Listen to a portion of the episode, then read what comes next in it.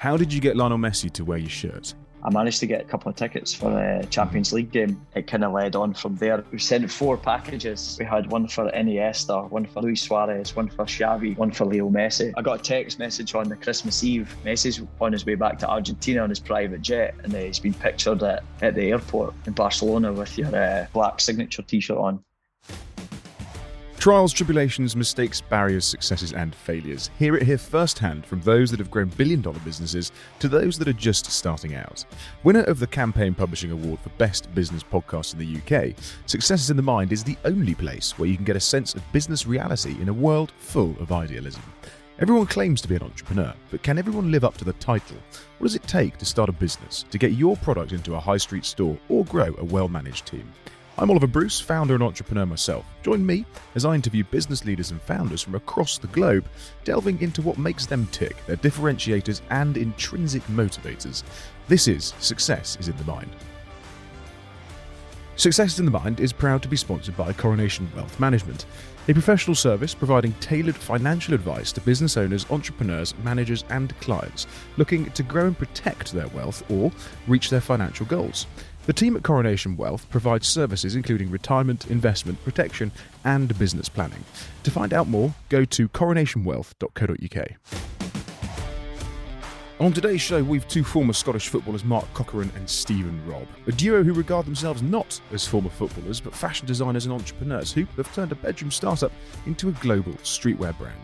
With celebrity endorsements and social posts from the likes of Lionel Messi, Craig David and Line of Duty's very own Martin Compston, Be Inspired Clothing have nearly a million followers on Facebook and some two hundred fifty thousand on Instagram.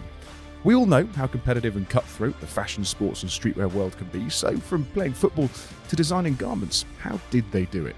Be Inspired, which launched in twenty thirteen, is based out of Glasgow, and I want to know, how hard can it be? Surely it's not as easy as giving Lionel Messi a shirt and hoping for the best.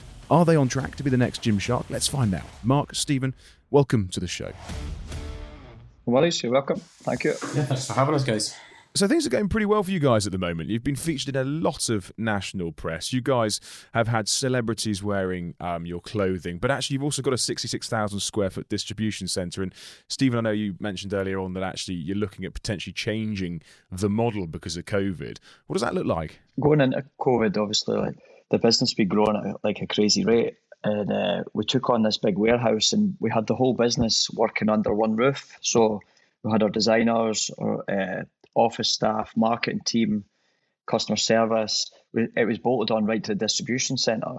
Since lockdown, then everybody's kind of went their separate ways a little bit. And we've found that model of working from home has worked really well. It was it, we're kind of looking at other options at the moment, just to, especially with the, the whole Brexit thing that's kicked in as well. Um, we've we found we found issues sending product to the E U, so it's it's potentially a, a good option for us as well, and maybe in future that we could look at an E U warehouse, and or even also we're twenty percent of our business is in the U S now, so there's another option that it's just trying to make us more flexible. We we used to obviously like pile up stock and then try and sell it off, whereas um, since we've had like a financial director come into the business um, to help us, he's been like, well, you need to maybe turn over stock a little bit quicker than like storing it for such a long period of time. So we really try to like sell through stock quickly now, rather than like we would used to maybe do it on a three-month period of get all the stock in, then sell it over that three months, have a sale at the end, three month sort of three-month period. So we'd hold a lot of stock, whereas now it's like a six-month, uh, sorry, six-week turnaround where we're trying to like get stock in, sell it, get stock in, sell it. So there's never like a big build-up of stock like there was before. With our lack of experience, we sort of end up going one way, and we've have had conversations with ourselves and, and other sort of more expertise, and, and we're looking to maybe sort of streamline the business in another way. Because you guys, obviously, you were sportsmen before you were businessmen, I suppose. But you, you, you obviously don't know what you don't know. So why did you make that decision two, three years ago to bring in a financial director, having had a good five years of business and a great growth? Why did you then go, actually, now's the time to bring in an F D so that we can have a, a look at other areas and reassess? Just like you say, having expertise that you don't know. I think we were maybe getting approached by a few people saying, oh, can we invest here? Or can we get involved here? And and, and a few sort of companies are approaching us, and, and me and Steve even had no idea about that sort of side of things. And and, and like you say, we, we played football really we just liked making things. And then we've got like a, a marketing sort of guy that we we met along the way, and he's become a, a fundamental part of the business, Andrew, and and he was brilliant at selling them. So me and Robbo liked clothes, we liked making things, and he was brilliant at selling them, and it, it really just grew for that. And then everything else we've sort of like winged it, and and we probably got to a point where it just grew and grew and grew, and then it didn't become out of control. It was just like we we're not really sure if we we probably need somebody in to help us steer us a little bit better of like budgets and and marketing budgets and and, and buying budgets. Like sometimes we may be overbuying stock in certain areas, on and maybe underspending in marketing, or overspending marketing, not buying enough stock. And we just felt that somebody with a little bit more expertise and uh, that had been a financial director in a company that was very successful and and, and he'd done very well was would just would just help us, guide us in the right direction. And, and before, I suppose, you, you actually even went into figuring out what you wanted to do and where you guys are now, you were running around a field kicking a ball backwards and forwards. You know, how did you how did you get into the world of football, and what was your childhood like to to get there? And then why did you jump ship at the end? I think I think it wasn't a case of jumping ship at the end. It was a case of our time was up. Yeah, we got kicked off. We got kicked off the ship rather than jumped off it. Well, you, you joined the football world late, though, didn't you, Stephen? You came in at twenty-four-ish. I mean, oh, was that yourself, Mark? You came in. At... Uh, that was uh, that was myself. You were a labourer before, weren't you? You were, you you said, I've had some jobs in my time carrying planks of wood across the yard all day. What what else did you do? Well, I went, I went to university and I worked as a cocktail barman. I worked behind the meat counter in Tesco's. Like I did some pretty pretty bad jobs. Like thought, thought it was Tom Cruise from Cocktail for a while. That's what I pretended I was, you man. Um, but nah, like I did, I did some, and then obviously I got into football. And yeah. um, see, I, I probably like. Robbo probably worked hard and got unfortunate. I probably didn't apply myself as much as I could have at football. But everyone said to me, oh, do you not want to be a footballer? And I was like, no, I didn't really know what they meant. Like, obviously I loved it. And, and I, I, I, looking at the business now, I, I don't want to fall short of anything. So I put even more effort into this than and then I probably did in football. So I've learned from sort of maybe I, I reached a height, but I maybe could have gone further. And like you look back and go, oh, I should have done more. Whereas I don't want to feel like that in business. I want to make sure that I put everything into it to make sure we can go as far as we possibly can. So who came up with, with the idea fundamentally? Um, probably Stephen to start with. And what made you want to start a clothing brand or a streetwear brand then, Stephen? What went through your head? And I probably just enjoyed like kind of like a little bit of that Del Boy feel of buying and selling. I, I've always I've always kind of enjoyed that. Like if I could buy a bottle of Coke for fifty p and sell it to somebody for a pound fifty, I'd be buzzing. Lovely. but, but like I've always enjoyed that side of things. So I was playing in Thailand at the time, and I kind of got in touch with a few manufacturers and stuff like that over there. And I was just kind of wandering about the streets and seeing what they were selling on the streets. And like there was loads of T-shirts and just the, just clothing product accessories. And I'm thinking like, I wonder if we could like send these back to the U K. And then I think I've said this before to Mark, it's like, see, in football, you don't really keep in touch with loads of guys. But what you do is you like, when you, you have got a connection with somebody, you do keep in touch. So that me and Mark, obviously, he was in Inverness at the time playing for Ross County, and I was playing in Bangkok, which is completely different worlds. So, you know what I mean? So you obviously were out in Bangkok. You you, you realised that actually buying and selling was quite exciting. It, you, you said that you started the business on three hundred quid, and, and maybe if you were out there, that's true. But I couldn't see how you started your business with that much money. Is that true? Yes, true. three hundred pounds each. Oh, oh six hundred quid. Ah, that makes more sense. We designed four T-shirts on our on our iPhones. Right, okay. We managed to get the, the file was, we managed to create a, a printing file that was just good enough quality to print on a T-shirt. Made some labels uh, for the the insides of your, your T-shirt, hang some hang tags with the money, and then we kind of got uh, a factory to give us twenty-five each of a style. Managed to... Normally, a minimum order would be one hundred, two hundred plus of a style. How did you do that? Was it because you were playing for their football team? No, I was. I'd just been kind of like networking over there and, and amongst like the wholesalers, and I met an Italian guy who I still speak to today. Uh, we don't make our we don't make our stuff there anymore, but like uh, I still keep in touch with the guy, and he he's now actually growing at the same kind of rate that we have, and he's making for brands like Puma and Champion. And in terms of how you then scaled it, so you were shifting this stuff on eBay. You look online at you guys now, you've, you've got Messi, you've got Craig David, you've got the chap from Line of Duty that's wearing your brands. You know, that has propelled you guys into into the stratosphere in terms of people that actually understand who you guys are. When you started, did you just pull on a load of, you know, favours from mates in the world of football, tell them to wear your garments and put it on social media? Or was that kind of before that world existed? it was probably just as that world was taking off. So we, like we, in that respect, we probably got a little bit lucky. So like you say, Stephen was over in Thailand and he was sending the product to, to me in the U K. And um, this was right initially at the beginning. So we'd set up a website. Stephen was kind of like the manufacturing side. And then I was like basically the distribution-y side.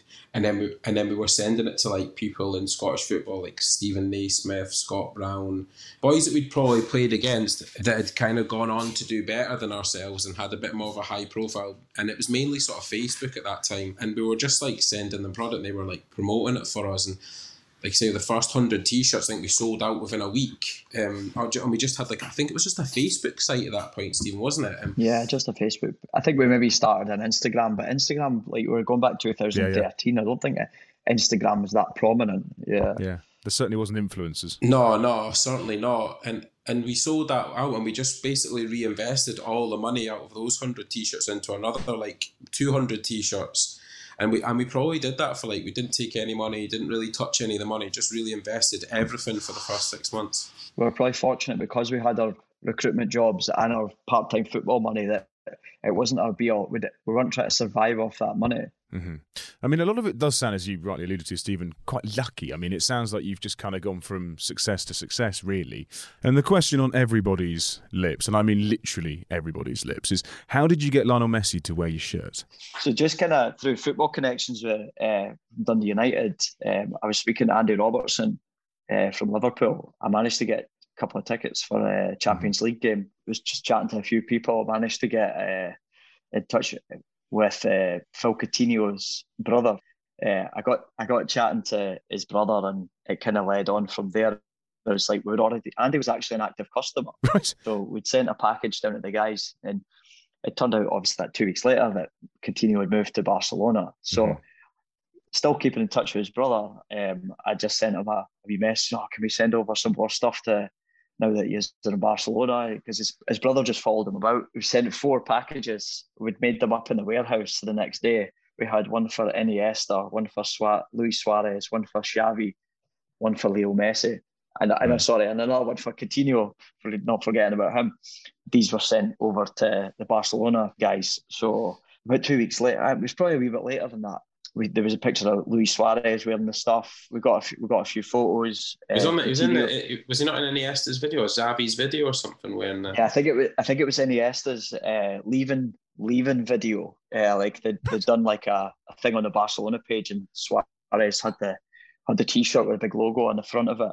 I got a text message on the Christmas Eve to say Messi's uh, Messi's on his way back to Argentina on his private jet, and he's been pictured at at the airport in Barcelona with your uh, yeah your, your black signature T-shirt on.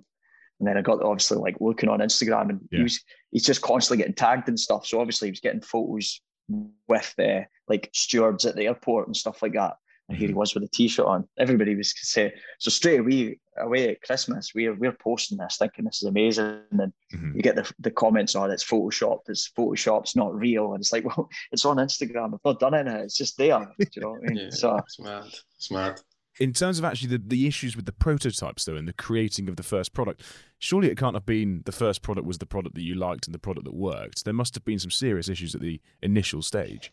Yeah, I think that I think even even now we still have issues with with, with things across the business. Initially, we, we were in the, because we were working at Mark's flat for the first uh, the first ten months, so a little before we got our first office.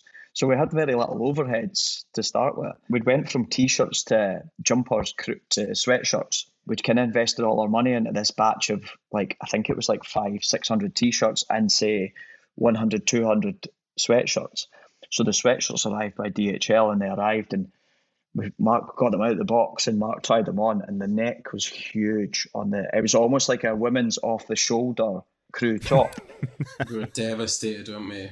Oh. Gut, we were gutted, absolutely gutted. We're like, what we're going to do? We're not going to be able to sell these. The factory wasn't really playing ball. They were like, oh, we'll remake them for you. It's like, you still got to pay shipping costs, stuff like that. So the next batch of T-shirts were arriving later that day. There was like, it was our biggest order to date, and it was like five huge boxes that came in from Thailand, D H L.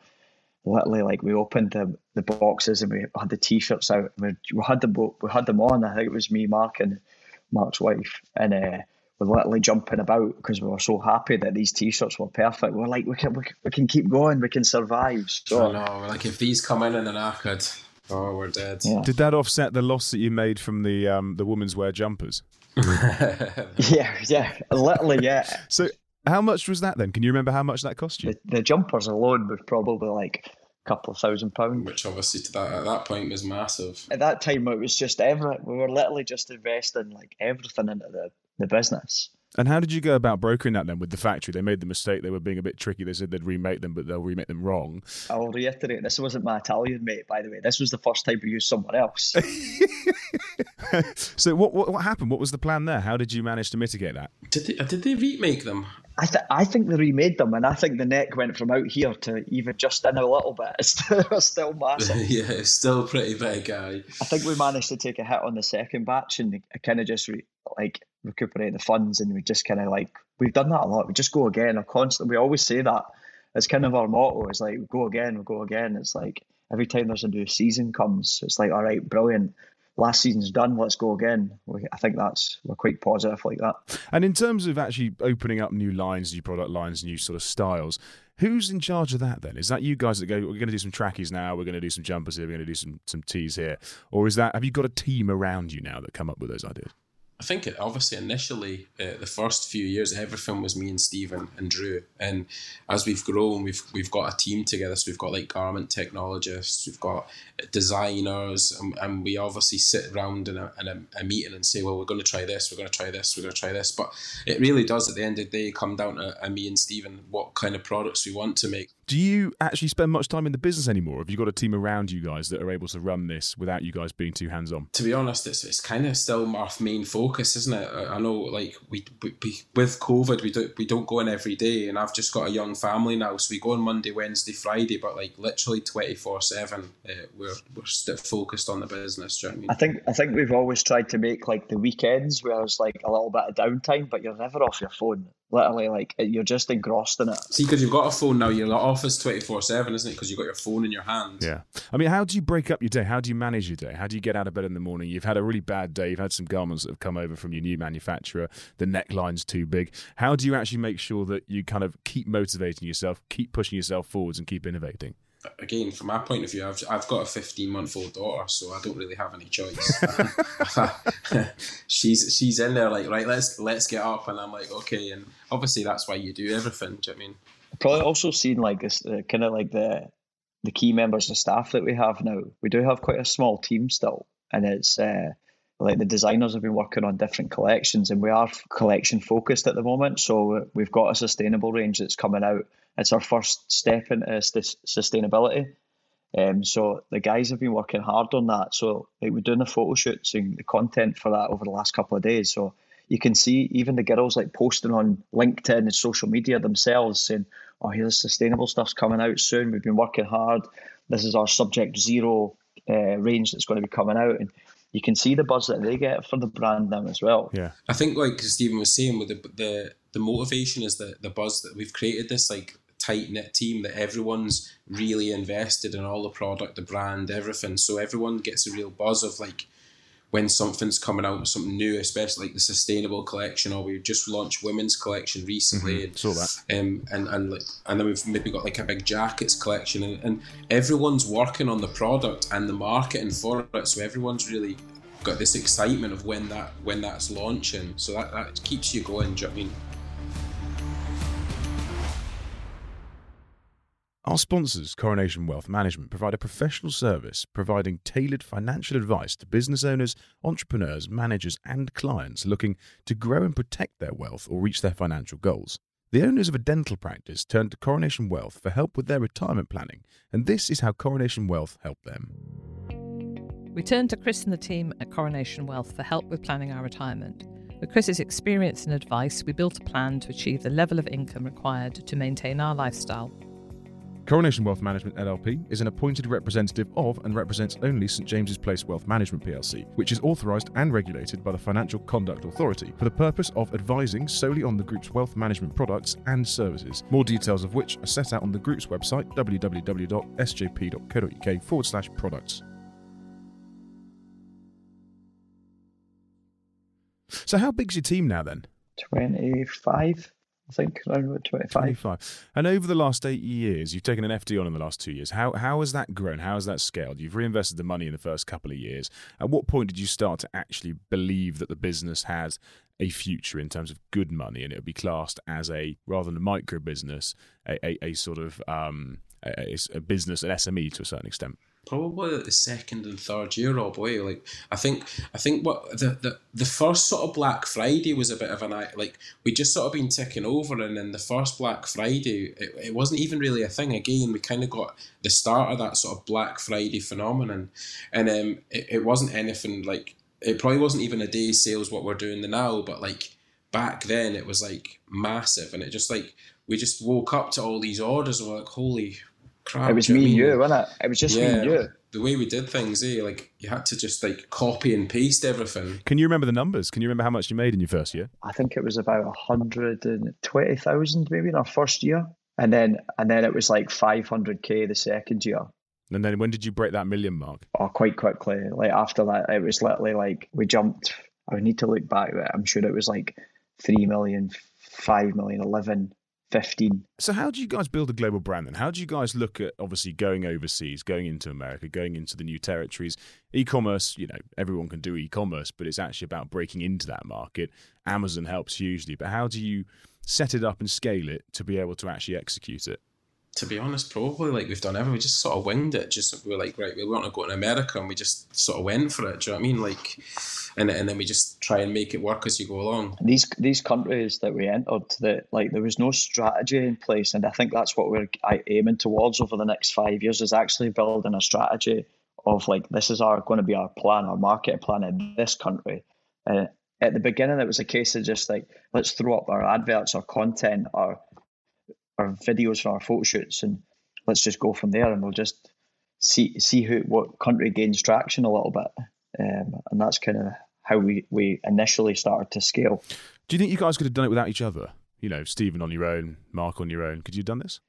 We were just discussing this yesterday. So I think it's good to have somebody to bounce ideas off and see if there's any problems or like any like worries about anything, or like see if you've only got that bagged up yourself. It's not easy, like.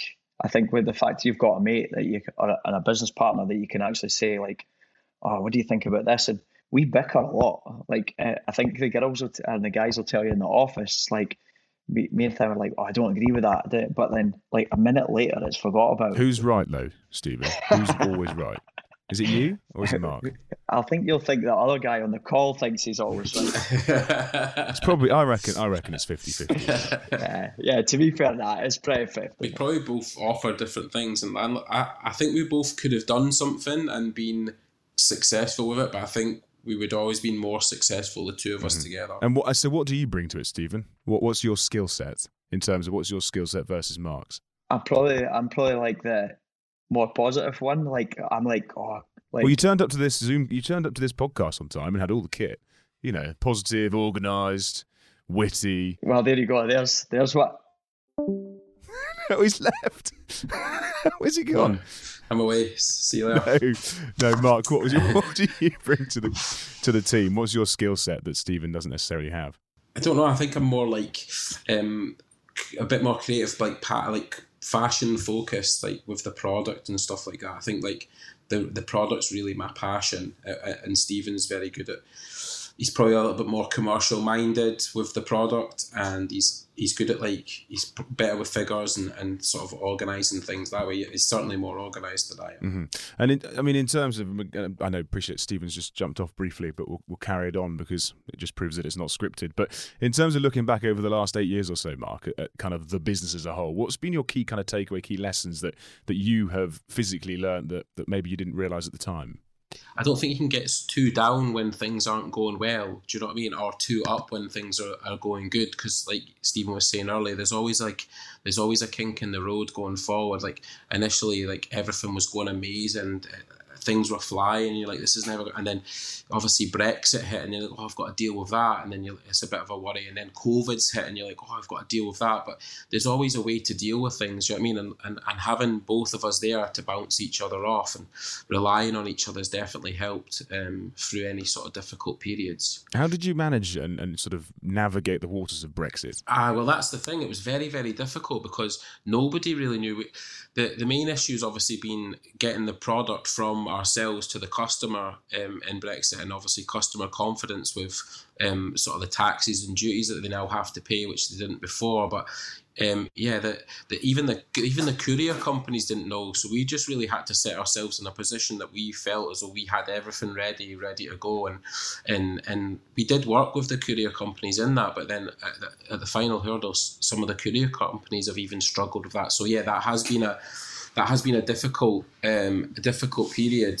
and, and something we're still really trying to overcome. To be honest, just the cost of the, the added cost of sending stuff to the, to certain countries, um, which I think all all brands are probably struggling with now. But from a financial point of view, I mean, obviously there's been Brexit, there's been COVID, two things that have impacted hugely businesses in terms of cash flow and revenue.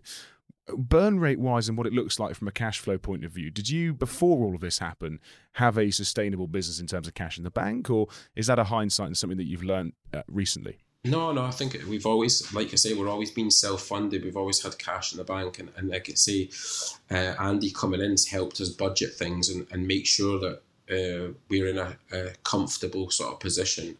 Um, like anyone, I think, COVID and Brexit has been difficult. Uh, certain, mm. It certainly has, do you know what I mean? And to be honest, the start of COVID was actually a good thing for us because everyone was at home on their phones um, looking at things. So I think we were up quite a lot at the initial start of COVID, and then it's sort of flipped reverse a wee bit now because everyone's getting to do things that they haven't done for for a year, do you know what I mean? Going out, eating food, going to the cinema, and, and things are sort of getting back to normal, which is great, but then that, that creates another sort of difficulty for yourself because people aren't on the phones as much anymore, and they aren't like uh, in marketing channels that we would use. So you have to sort of be more creative in other areas. But like I say, there's always a there's always a way to to to attack things and, and look at things as well. So, so how did you? I mean, how did you pivot, and who pivoted you in the business? Did you go, okay, we need to be pumping out content here. We need to be looking at these industries, these channels, these areas, or was that your team internally that steered you? Uh, well, I think I, again.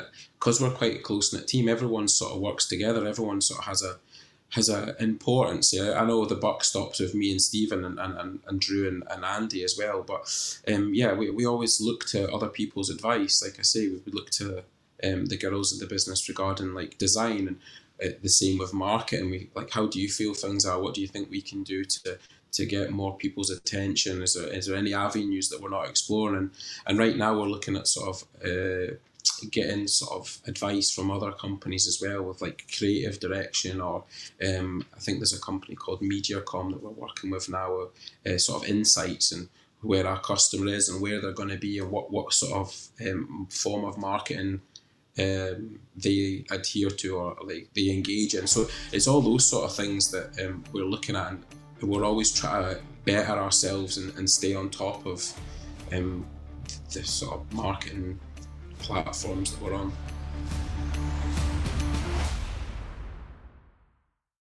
He's back. Yeah, we're good. Small issue there. You didn't miss much though, Stephen. Mark was just saying how he was planning on shifting the business in the next year and, you know, moving out to Barbados. It was the kind of rough plan of action that he had. As long as he doesn't steal my phone, my laptop charger, I'll be all right. It's been a turbulent call, a bit like your football career, but that's fine. We can live with that. Yeah, I can handle, I can handle anything after that football career. It's been way smoother than his football career, I tell you that. Yeah. Wow, that is saying that is saying something. Um, I was what we were kind of speaking about, Stephen, before you jumped off, um, because your battery died. It was very much around that whole kind of um, the role split, et cetera. What Mark brings and what you bring, and you look at the the way that these these companies, or your company specifically, can scale when you go internationally, and you liken it. And I'm sorry to use the analogy, but you look at Gymshark and what they've done over the last, you know, couple of years, the billion pound valuation now, and they've just gone into the stratosphere. I mean, you guys seem to be scaling pretty well. At what point is it right for an entrepreneur or a business leader to to bring in outside forces to guide and steer them?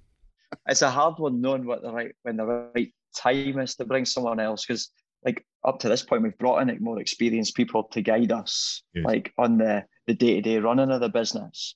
it's like we we do obviously lack knowledge on how do we get to the next level. I, like we always look at like kind of the Gymshark story, and mm-hmm. like it was probably very similar, like start up to, to the way we started, um, just having a passion for what they were doing. And I, I do think looking at, they brought in certain people along the way to then help them kick on. I, I do think that at some point that will happen to us.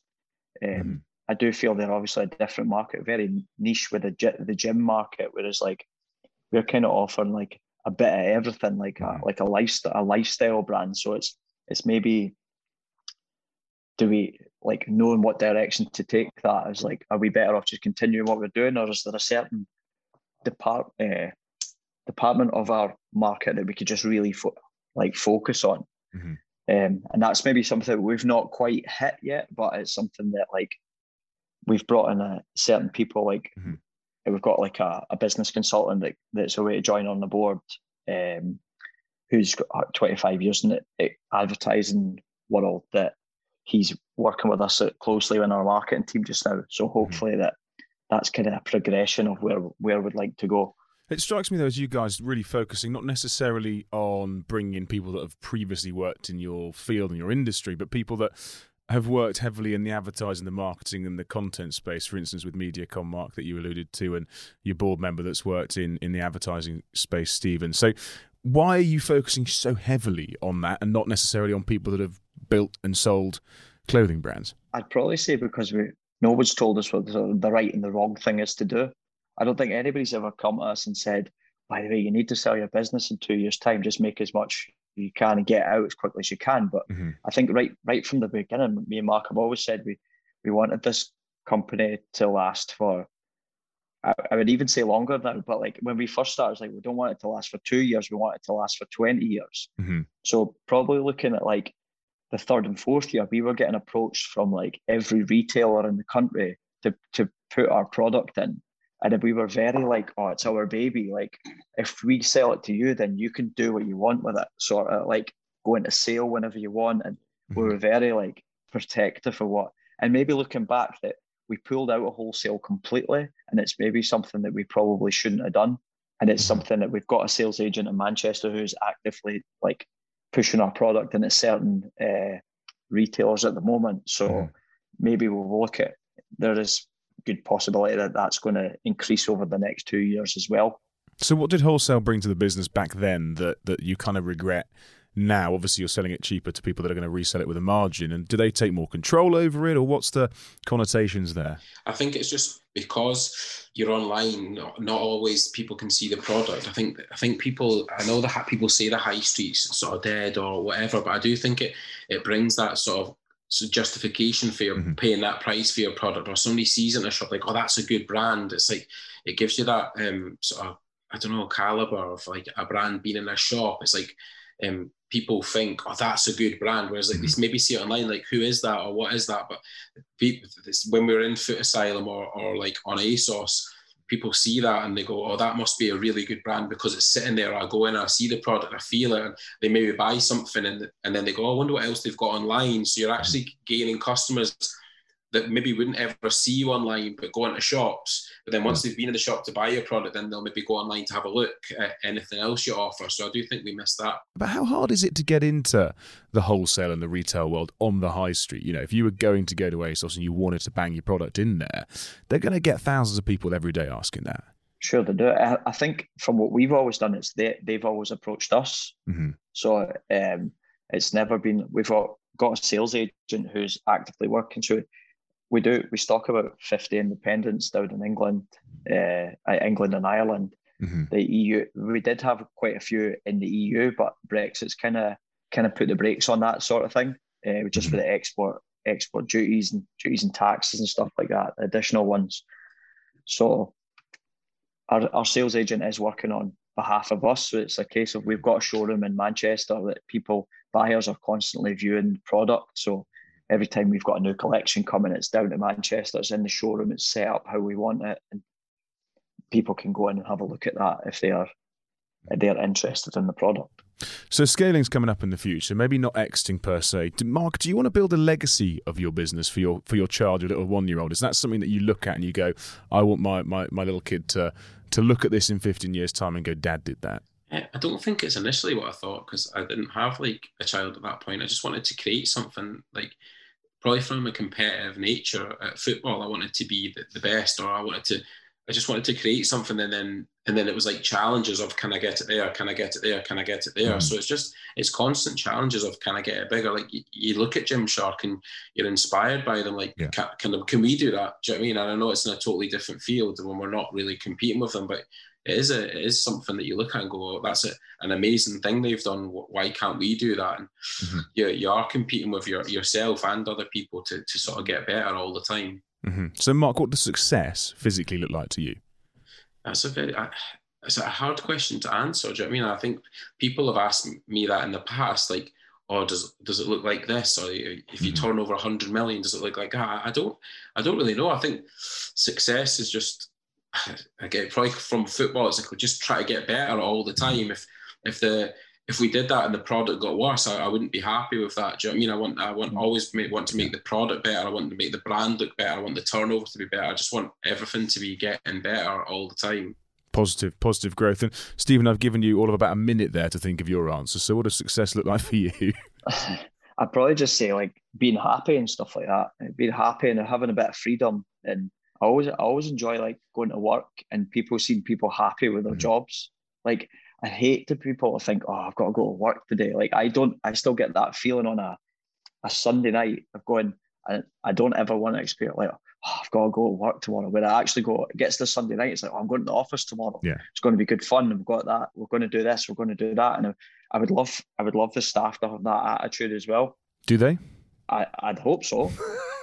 But in, in terms of building a company culture, how do you do that? It's not that easy to do. I think it just comes from our enthusiasm a little bit. Do you know what I mean? Yeah. Me and Stephen are so enthusiastic about the product, so enthusiastic about the brand, and, and we try and be in the, the, the building all the time to to to have that enthusiasm rub off to like like Drew and, and Andy, and then the managers, and then that, mm-hmm. that filters down from the managers down to the staff as well. And like I say, we, we're we're very positive about the brand. We, we love it. We, like Stephen says, we buzz to go to work every sort of every day, really, and mm-hmm. um, and we take pride in everything we do. So, and we want it to be the best. And so, I think like the people that we work directly with have got that enthusiasm. Do you know what I mean? Like the the girls in the design team and the garment team, they've definitely got that enthusiasm for, because when they they help make that product and then they see it sell and they're like, they get a massive buzz off that. And then the marketing team, we want them to be creating amazing contacts, content, sorry. So when they see that in a marketing campaign or online or on a billboard, they're like, wow, that was, I, I contributed to that. And they get a sense of like achievement. So that's what I want everyone to feel. And in terms of the people that are going to buy the product, where can they go to find Be The Brand? Where can they go? Is it ASOS? Is it your website, influencer marketing? What does that look like? We've always been a direct consumer uh, business, like directing people from our social media ads to mm-hmm. our website. Um, I think that that will be at the forefront. That will continue with the the five-year plan. Is we would like to increase the wholesale so that, that people can go to the store. So there's there's an avenue for everybody can actually do it. Not everybody shops online. Mm-hmm. Uh, you might, this is maybe running a wholesale business. I actually don't shop. Uh, so running an online business, I actually don't shop online like that. I am more now because of COVID mm-hmm. potentially, but I was very much, if I wanted clothes, I would like to go to the stores and try it on and make sure it fit me right.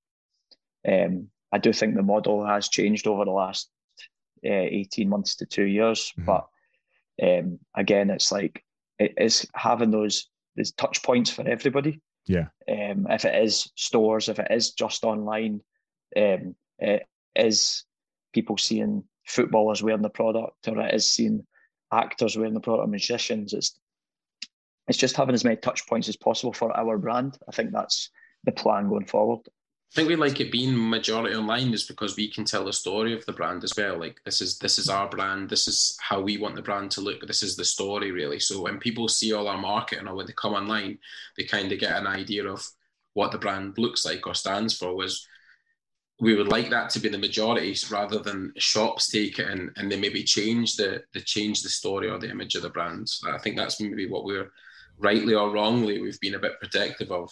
Yeah, I mean, I don't know whether that's necessarily a bad thing, but I suppose time will tell, and you'll explore and going back into wholesale in the future. And for people that want to get into uh, into business, maybe not necessarily into football, but into business, how do they go about doing that? What's the best thing for a startup person or an individual entrepreneur to do? I, I would probably say research. They have to do their do their research on on what they're getting into. And I would always say that anybody wants to start a business, it doesn't matter if it's a plumbing business or a fashion business or uh, whatever it may be. You have to have a passion for it. I think if you've not got a passion for what you're doing, then it's pointless. Mm-hmm. It's almost like it almost needs to be I not be think... a business. Eh? It almost needs to be yeah. like not a business. Don't think of it like a, I'm sure some people do. So I'm starting this business, but like we started as a hobby, and, and it was something we were passionate about. We loved doing it, and it grew into a business that we could sustain and and and live off. But like Stephen says, I think having a passion for something, because eventually it's going to become something that, that you need to do all the time, and you need to put all your effort into it. And see, if you don't have that passion, I just don't know if you're going to put one hundred percent into it, like, or it's not going to be as easy anyway. No, indeed. And we put one hundred percent into this podcast, even with the trials and tribulations, the fact that we went onto six different devices to make this thing work. But we got there in the end. But boys, thanks ever so much for, for jumping on the podcast. Those that want to go and buy the product, what's your website? How can they find it? Uh, the website's be inspired clothing dot com. Uh, you'll also find us across social media, Facebook page and Instagram, Twitter. Spot on. Thanks, guys. Appreciate it. Super. Cheers, mate. Thank you very much for having thanks. us. Thanks, Oliver. Thanks for listening to this episode. For more information, check out the description where you can find exclusive video snippets on my YouTube channel, as well as contact details and links. If you've enjoyed this episode, please show your support as always by subscribing. If you or someone you know should be on the show, please email me via oliver at pinpoint dash media dot co dot uk, and I promise I'll get back to you. Remember, there's never a good time to start a business, but in business, you should always have a good time. Take care. Success in the Mind is proud to be sponsored by Coronation Wealth Management, a professional service providing tailored financial advice to business owners, entrepreneurs, managers, and clients looking to grow and protect their wealth or reach their financial goals. The team at Coronation Wealth provides services including retirement, investment, protection, and business planning. To find out more, go to coronation wealth dot co dot uk. This podcast is supported by our media partner, Blocks and P R, who represent some of the most powerful brands within the luxury, lifestyle and fashion sector. Go and check them out at blocks and p r dot com.